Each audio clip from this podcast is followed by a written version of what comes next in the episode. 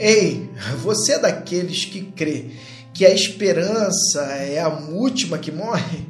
Bem, na realidade, em Cristo Jesus, a esperança, ela nunca morre. Haja vista que ele é a viva esperança. O apóstolo Pedro vai dizer algo é tremendo e poderoso. Em 1 Pedro 1,3 ele diz o seguinte: Bendito seja o Deus Pai de nosso Senhor Jesus Cristo conforme a sua grande misericórdia, ele nos regenerou para uma esperança viva, uma viva esperança, por meio da ressurreição de Jesus Cristo dentre os mortos.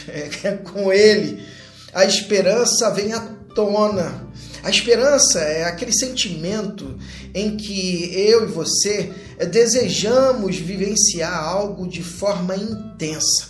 Esperamos, criamos expectativa e por isso nos movemos. A esperança é um sentimento importantíssimo é, dentro é, da concepção humana. Haja vista que o ser humano precisa se motivar, precisa sonhar, precisa criar expectativas, esperar e a esperança, ela nos motiva. Por isso, o apóstolo é, João, Pedro vai justamente trazer essa palavra tendo como base a ressurreição de Cristo Jesus. E Lucas prossegue na narrativa. Ontem, no nosso encontro, nós vimos aqueles dois discípulos no caminho da desesperança. Eles estavam indo para Emaús eles já haviam recebido a informação de que Jesus não estava na tumba, mas mesmo assim o coração deles estava totalmente é, fora é, do contexto da esperança. E é, Lucas prossegue na sua narrativa, registrando, nós estamos no capítulo 24. É, mas hoje é o terceiro dia, eles conversando é, com Jesus, falando com ele sobre aquilo que havia acontecido com o mestre. Na realidade, como nós vimos ontem, eles não estavam reconhecendo o mestre. E aí eles falam: Mas hoje é o terceiro dia desde que tudo aconteceu. E algumas das mulheres do nosso grupo nos deixaram confusos.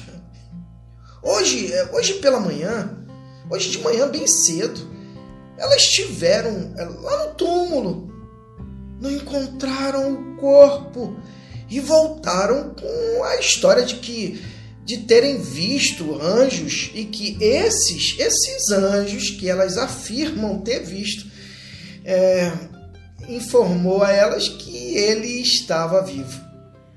Alguns dos nossos amigos foram até o túmulo para verificar o, o se encontraram se encontrava ele vazio e eles encontraram como as mulheres disseram, mas eles não viram Jesus. E aí Jesus entra de novo na conversa fazendo a seguinte pergunta: Vocês não entendem? Suspirou Jesus. Como demoram para crer? Porque não acreditam em tudo que os profetas disseram. Isso Jesus já vinha falando a eles que tudo o que os profetas falaram sobre o Messias estava se cumprindo na vida dele. Não perceberam que tudo isso tinha de acontecer, que o Messias tinha de sofrer antes de entrar na glória?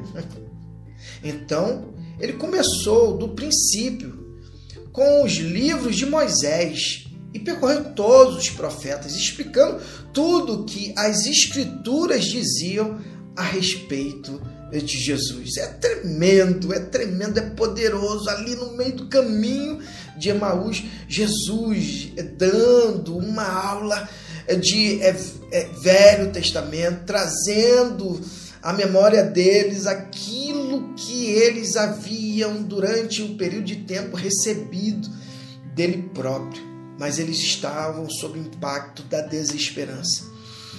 E a desesperança nos leva a vivenciar o não sonho, a não perspectiva de que algo que eu expectei vai acontecer.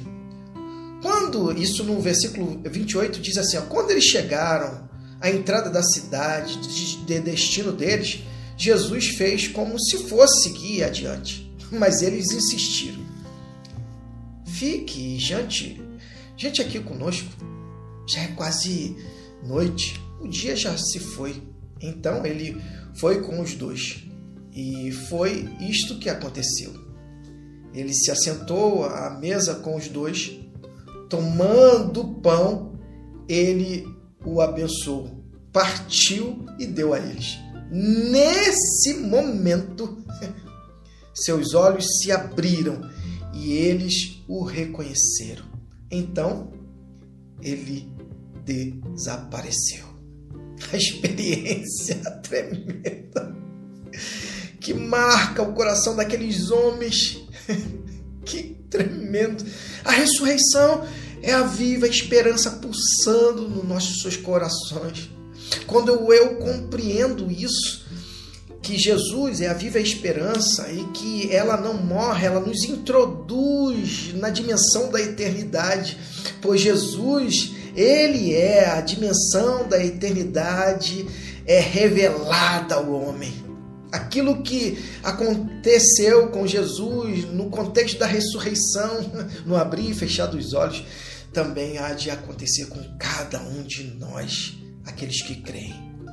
Impressionados, comentavam: Não sentimos um fogo enquanto ele conversava conosco no caminho? Enquanto nos explicava as Escrituras? Não tem como ficar no caminho da desesperança quando a esperança brota no coração.